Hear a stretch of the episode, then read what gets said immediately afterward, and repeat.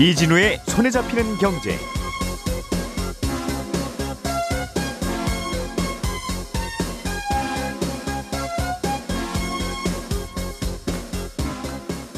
안녕하십니까 이진우입니다. 정부가 지하철과 버스를 모두 탈 수 있고 모두 할인되는 통합 정기권 도입을 추진합니다. 이 통합 정기권이 도입되면 지금보다 더 싸고 어, 편하게 대중교통 이용이 가능해지겠습니다만 문제는 이렇게 깎아주는 비용을 어디서 마련하느냐겠지요. 오늘은 이 얘기를 먼저 좀 해보겠습니다. 요즘 은행 대출 시장의 특징을 하나만 꼽으라면 금리가 자꾸 올라가고 있다는 것이고 또 하나만 더 꼽아보라고 한다면 만기가 아주 긴 대출 상품들이 계속 나온다는 겁니다. 지난달부터 은행들이 최대 40년 만기 주택담보대출을 판매 중이고 정부는 50년 만기 주택담보대출도 추진 중인데다가 신용대출의 만기도 점점 더 길어지고 있다는 건데요. 이렇게 대출의 만기가 길어지면 어떤 효과가 있고 어떤 장단점이 있는지 이 내용도 좀 들어보겠습니다. 최근에 밀 수출을 중단했던 인도가 이번에는 설탕 수출도 제한한다는군요. 어떤 속사정이 있는지도 들어보겠습니다. 5월 26일 목요일 손에 잡히는 경제 바로 시작합니다. 우리가 알던 사실 그 너머를 날카롭게 들여다봅니다. 평일 아침 7시 5분 김종배의 시선 집중.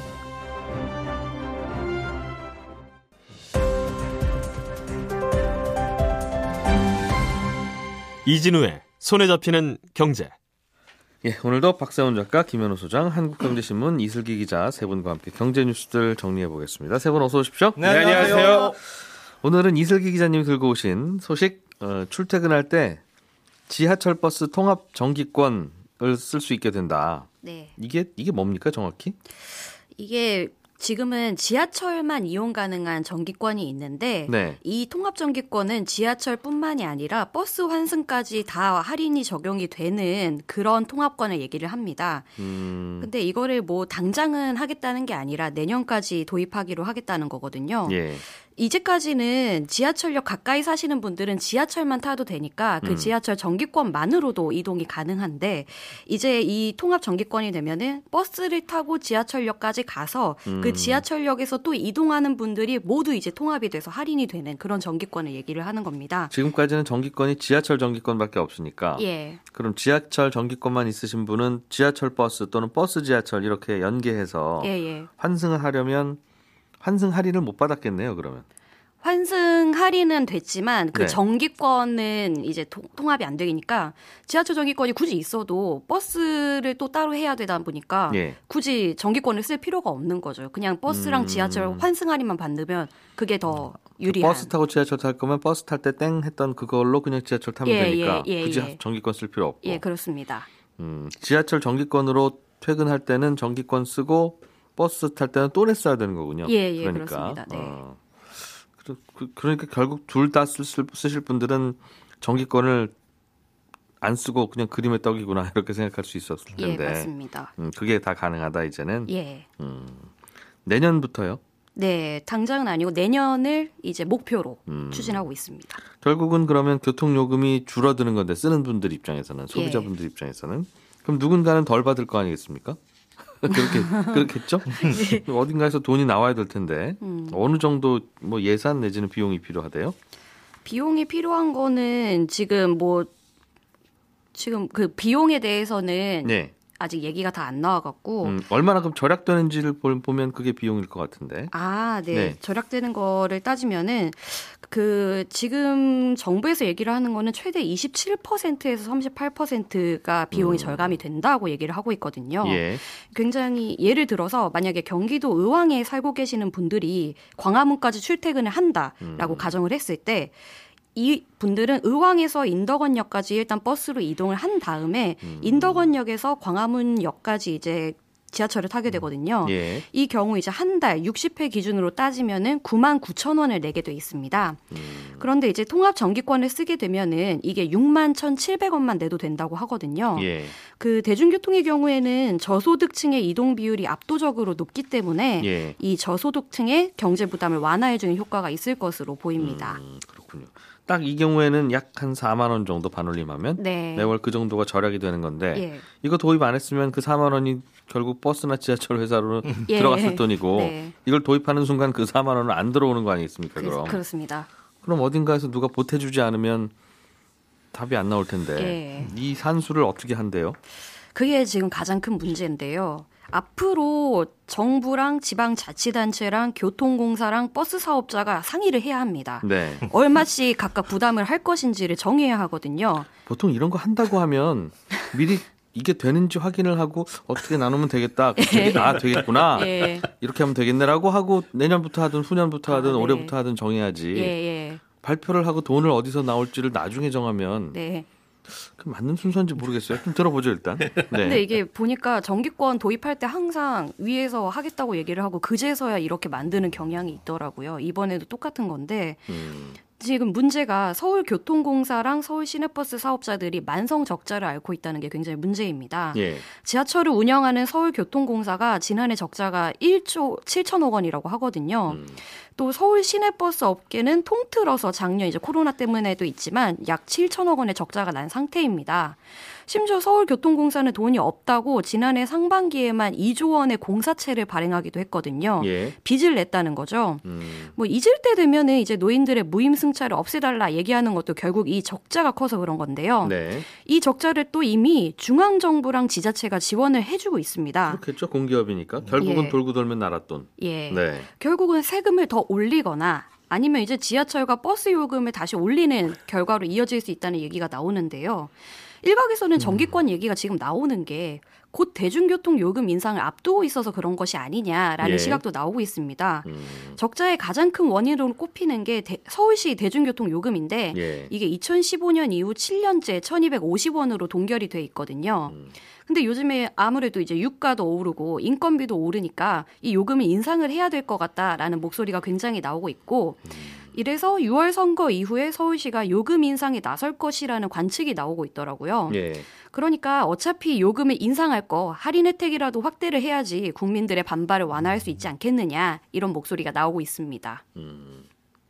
우리가 백화점 세일할 때 사기 세일이라고 하는 게 있죠. 네. 왜냐하면 50% 세일입니다라고 해봤더니 가봤더니 어제까지 2만 원 붙여놨던 티셔츠 가격표를 4만 원으로 바꾼 다음에 예, 50% 할인해서 결국은 똑같이 2만 원에 파는. 예, 아니 그러면 이렇게 할인 혜택도 만들고 요금도 인상하면 이건 할인도 아니고 인상도 아니고 제일 어정쩡한 거 아니에요? 그렇죠. 네, 아무래도 예. 음, 알겠습니다. 어쨌든 돈, 돈이 어디서 나오느냐가 문제다 제일 그런 얘기입니까? 예, 그렇죠. 음, 사실 이런 줄다리기가 이번이 처음이 아닙니다. 왜냐하면 아무래도 대중교통 자체가 서민의 발이라고 얘기를 하지 않습니까? 예. 그래서 정권이 바뀌면 새로 들어선 정부마다 항상 정기권 공약을 내거든요. 또 수도권으로 나가는 사람들이 대부분 집값 때문에 밀려나가는 경향이 있기 때문에 음. 공공이 지원하는 것에 대한 명분도 있고 예. 그러다 보니까 이제 문재인 전 대통령도 후보 시절에 교통비를 줄여주는 알뜰 교통카드 공약을 낸 적이 있습니다. 음. 이게 뭐냐면 대중교통 이용을 위해서 걷거나 자전거 탄 거리를 포인트로 환산을 해서 적립을 해주고 이걸 나중에 환급을 해주는 제도인데요. 음. 나중에 가서는 서울시가 지방비가 부족하다고 가입을 막더니 급기야 는 환급을 중지시키는 사태가 일어나기도 했습니다. 음. 뭐 한때는 이제 서울시가 재정 지원이 없는 정기권 도입도 검토를 해봤지만 역시 합리적인 가격이 도출이 안 돼서 무산된 적도 있다고 합니다. 그러니까 이렇게 툭툭 정책을 내놓는 것도 하지 말아야 되고 모르겠어요. 자 가끔씩은 이렇게 이제 정치인들이 선거 때 돼서 이제 이런 정책을 내놓는데 우리는 그 정책을 보고 이거 좋은 건지 나, 나한테 유리한 건지 아닌 건지 그냥 판단하고 어 좋은 것 같으면 또 찍어주고 이제 이러니까 악순환인 건데 예. 최소한 그동안 정치 경력이 있던 유력 정치인이 여든 야든 공약을 내놓으면 당신 현직에 있을 때는 뭐 했냐 그럼 이거 공약 안 하고. 음, 그러니까 여당이 그러면 아 여당인데 왜 그걸 못 하고 지금 선거 때 갖고 왔냐 아니면 야당이면 야당이라도 국회에서 입법권이 있고 있는데 그동안 무슨 노력하다가 이제 와서 선거 때나 이런 거 한다고 하냐? 네. 이런 질문을 해야 아 선거 때 닥쳐서 갑자기 하면 혼나는구나. 이걸 알고 좀 뭔가 체계적으로 돌아갈 텐데. 음 알겠습니다. 김현우 소장님 잘 들으셨죠?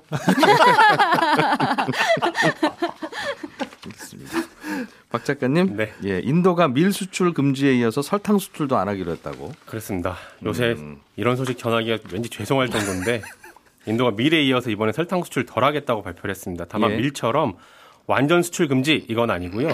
작년 10월부터 올해 9월까지의 총 수출량을 천만 톤으로 제한을 하겠다는 겁니다. 네. 예, 왜 작년 10월부터 9월까지냐면 인도의 회계 연도가 그렇게 잡혀 있어서 그렇고요.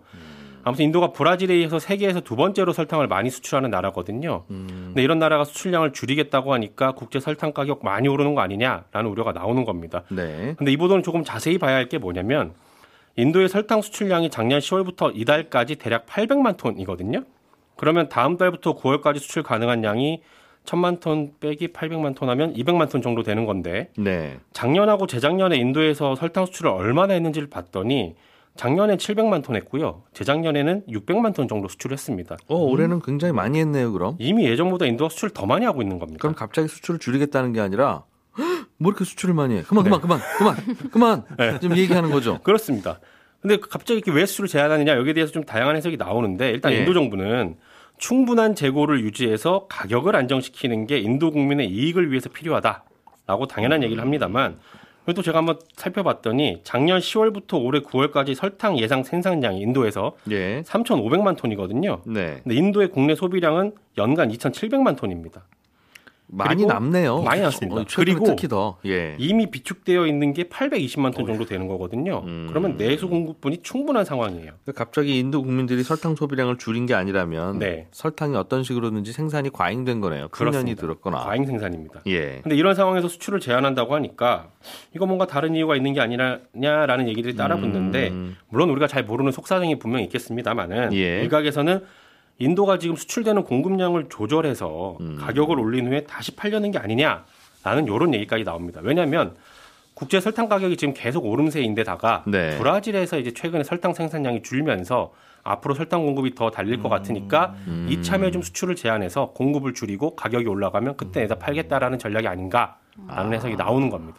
설탕 수출 1등이 브라질, 2등이 인도인데 그렇습니다. 브라질도 서- 설탕 수출을 줄이고 네, 그참에 인도도 줄이고 있다. 그렇습니다. 인도는 왜 줄이는지는 잘 모르겠는데 뭔가 머리 굴리고 있다는 게 그렇습니다. 그런 박 해석이 작가님. 해석이고 그렇습니다. 브라질은 왜 설탕 수출을 아, 고- 아, 그거는 안 해요? 국제 유가 때문인데 예. 브라질에서는 바이오 에탄올 연료를 많이 사용을 하거든요. 근데 음. 이제 최근에 석유 가격이 오르니까 에탄올 제조하는 사탕수 수요가 급증을 했습니다. 이 바이오 에탄올을 사탕수수로 만드는 그렇습니다. 거군요. 사탕수수를 가공하면 설탕이 되기도 하고 에탄올이 되기도 하는 거라서 예. 에탄올 제조용 수요가 많아지다 보니까 설탕을 음. 덜 생산하게 된 겁니다. 그리고 기후가 좋지 않아서 사탕수 작황도 워낙 좀 안 좋았고요. 그래서 네. 사탕수수라는 게 참 고마운 식물이군요. 네. 설탕이 되기도 하고 술이 되기도 하고 네. 휘발유가 되기도 하고. 네. 음. 우리나라는 별 영향 없습니까? 인도에서 혹시 설탕 수입 많이 안 해요? 많이 안 합니다. 우리나라의 1년 설탕 소비량이 대략 한 130만 톤 정도 되는데요. 예. 그중에 한 11만 톤 정도 수입하거든요. 근데 11만 톤 중에 인도에서 가져오는 건 500톤 정도. 비중이 매우 작습니다. 근데 이제 인도가 수출을 어쨌든 제한을 하게 되면 심리적인 영향으로 가격이 오를 수도 있고요. 예. 또 인도 설탕 수- 수입하던 국가들이 다른 데서 수입을 하게 되면 그 영향으로 또 우리가 수입하는 설탕의 가격도 영향을 받을 수는 있습니다. 음, 그렇군요.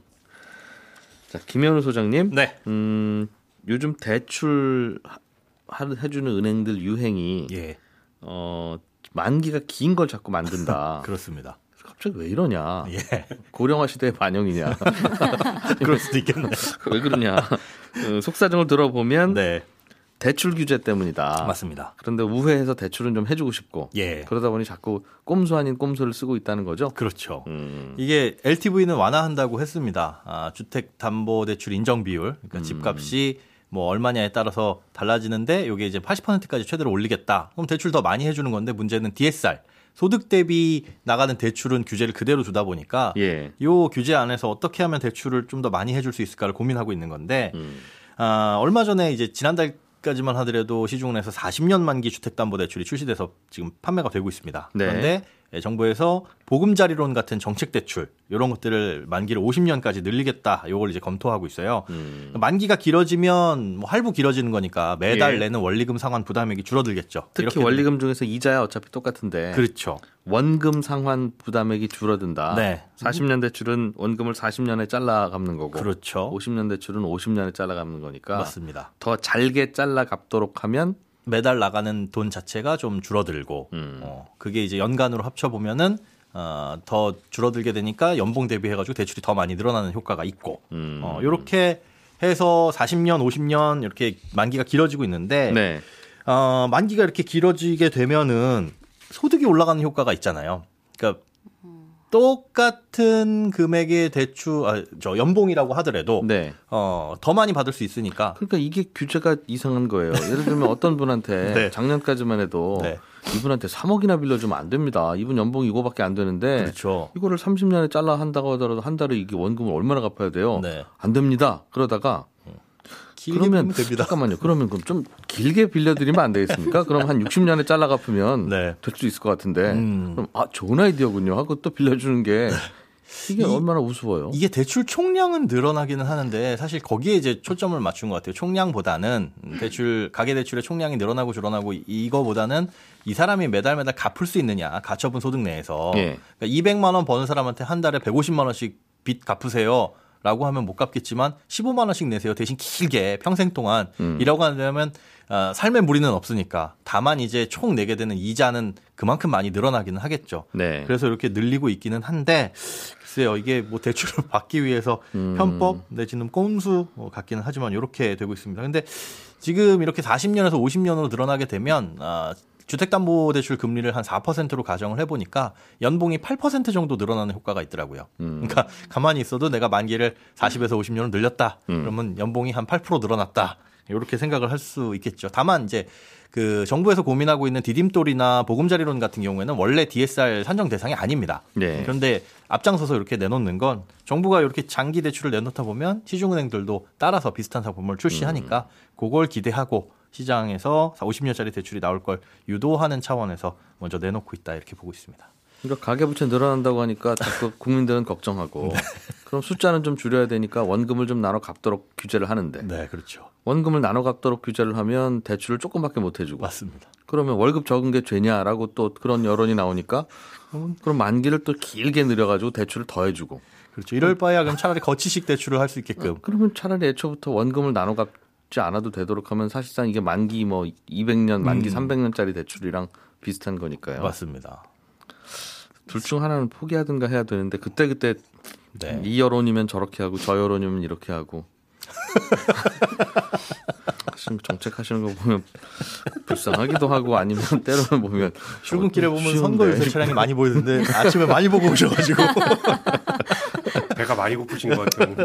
예 신용 대출 있죠? 예, 이거는 예. 그냥 담보 없이 직장인이면 월급 보고 그냥 빌려주는 거. 네네. 이것도 만기가 계속 늘어나고 있습니다. 늘어나고 같은 있습니다. 이유로. 예, 같은 음. 이유로 늘어나고 있는데 신용대출 같은 경우에는 실제 만기가 5년 이내인 경우에는 그냥 다 5년으로 보고 계산을 합니다. 예. 원리금 상환액을. 근데 이걸 이제 은행에서 10년짜리 대출로 어, 내보내고 있는데 5년보다 길면 실제 대출 만기를 계산하는 거예요. 쉽게 예를 들어서 천만 원을 제가 2년 만기 대출로 받았다. 신용대출로 받았다. 그러면 예. 그냥 5년으로 계산하고 천만 원 나누기 5 해가지고 연간 대략 한 200만 원씩 갚는다. 한 달에 대략 한 20만 원 나- 정도. 그렇죠. 예. 그렇게 뭐 이자 이자 포함하면 그 정도 될 텐데 음. 그렇게 계산을 하는데 10년 만기 대출로 실제 상품을 출시를 하게 되면 예. 2천만 원 나누기 10 해가지고 1년에 10만 원 정도 한 달에 대략 한 8만 5천 원 정도 갚는다. 음. 이렇게 계산이 나오는 거죠. 이걸 좀 더 빌려주고 싶거나 그러면 20년 만기로 바꾸면 되네요. 그렇죠. 좀 더 빌려주고 싶으면 40년 만기로 하면 아. 근데 그게 무한정 늘어난다고 해가지고 예. 어, 점점점 줄어들진 않습니다. 일정 금액에 수렴을 해요. 왜냐하면 이자가 포함돼 있기 때문에 음. 그 이자만큼은 특히나 이자가 높을수록 수렴해서 뭐 무한정 길어지는 거는 의미가 없겠지만 네. 말씀하신 것처럼 음. 음, 조금 더 길어지면 아니 이게 실제로. 어떤 북유럽의 어떤 나라는 그래서 만기가 100년 넘어가는 어. 대출도 나왔대요. 예.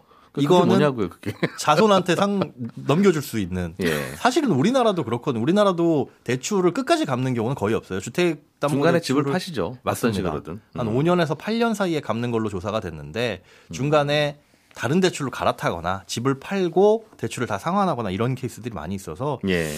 이 실제 만기가 이렇게 길어지는 게 무슨 의미가 있다라는 생각이 그런 들기도 겁니다. 합니다. 예. 큰 의미는 없는 건데. 네. 밥을 좀 적게 먹으려고 해서 숟가락을 작은 걸로 커피 스푼으로 먹어봐야 오래오래 밥 그 밥 다 먹으면 네. 결국 마찬가지 급하게 먹지 말아라는 것 같은데 음. 똑같죠. 같은 얘기죠. 만기를 늘리는 것도. 네. DSR 계산도 은행에 따라 다르다 이런 논란도 있는 것 같던데. 네, 요게 이제 애매한 부분이 있어요. 원리금 균등 방식하고 원금 균등 방식이 있잖아요. 예. 원금 균등 방식에서 이런 문제가 생깁니다. 그러니까 원금 원리금 균등 방식은 대출하는 기간 내내 매달 갚는 원금과 이자 그 매달 그냥 내 통장에서 빠져나가는 돈이 똑같습니다. 그런데 네. 원금 균등 방식은 빌린 돈을 원금을 어, 총 상환 기간 동안 개월수로 나눈 거예요. 1억을 예. 빌렸으면 10년 동안 빌렸다 그러면 120개월 나누면 원금은 일정하죠. 그럼 매달 나가는 돈은 조금씩 달라지겠네. 달라집니다. 처음에 원금을 많이 갚기 때문에 이자가 점점 점점 줄어들어서 처음에 부담은 크고 나중에는 어, 매월 나가는 상환 조금 부담액이 줄어드는 거고. 맞습니다. 근데 이 대출을 봤을 때 그렇게 연간 상환하는 원리금 상환액이 바뀌다 보니까 네. 이걸 계산을 어떻게 할 거야라는 거에 대한 기준이 없어요. 음. 그래서 어떤 은행에서는 이걸 전체적으로 총 내는 돈, 당신이 네. 어, 만기 대출 만기까지 처음부터 끝까지 내는 돈이 원금과 이자 합계가 얼마야? 나누기 기간 이렇게 해가지고 그냥 평균 내는 은행이 있고 네. 그렇지 않고 실제 첫 해년도에 빠져가는 원금과 이자가 얼마야? 그걸 가지고 DSR에 계산하는 은행이 있다 보니까 예. 여기서 이제 대출의 한도가 뭐 넘게 뭐 1억 원 넘게까지 차이가 나는 경우가 실제로 발생을 하고 있어서 그럼 똑같은 연봉, 똑같은 대출, 똑같은 이자율이라도 은행 따라서 원 대출 나오는 금액이 다르다는 거죠? 네네 어떤 은행이 적고 어떤 은행이 많은지도 혹시 조사가 되셨습니까? 하나은행이 지금 적게 나오는 은행으로 확인이 됐고요. 국민신한우리은행은 그럼 예. 조사만 되셨냐고 여쭤봤더니 그걸 굳이 아, 이게 그래서 이거는 뭐 은행이 잘못한 건 아니라서 계산 연합- 방식이 다르니까 예, 예. 은행 뭐 연합 말씀하신 김에 그럼 국민신한 우리가 가면 대출 더 해주고 예. 하나는 대출 안 해준 좀 덜 해준다. 그렇습니다. 계산 어, 방식이 달라서 그렇습니다. 원금 균등 방식에 대해서 그렇고 예. 이것도 곧 아마 은행 입장에서는 이제 파악을 했으니까 바꿀 것 같고요. 은행 연합회에서도 이 부분에 대한 기준은 좀 마련을 해서 혼란이 없도록 어, 해야 될것 아. 같다라는 의견을 비치고 있습니다. 이게 뭡니까 도입한 지 한참 됐는데 아. 사실 원금 균등 방식을 잘 대출을 안 받다 보니까 예. 그런 것 같아요. 대부분 이제 원리금 균등 방식으로 받으시는데 네. 원금 균등으로 받으면 이자가 총 내는 이자가 좀 적다라는 장점이 있는데 음. 원리금 균등과 원금 균등으로는 대출 금액 차이는 없어요? 네 그렇습니다. 아, 그건 괜찮고. 네네. 알겠습니다. 또 그런 사연이 있네요. 예, 저는 11시 5분부터 이어지는 손에 잡히는 경제 플러스에서 또 한 번 인사드리겠습니다. 이진우였습니다. 고맙습니다.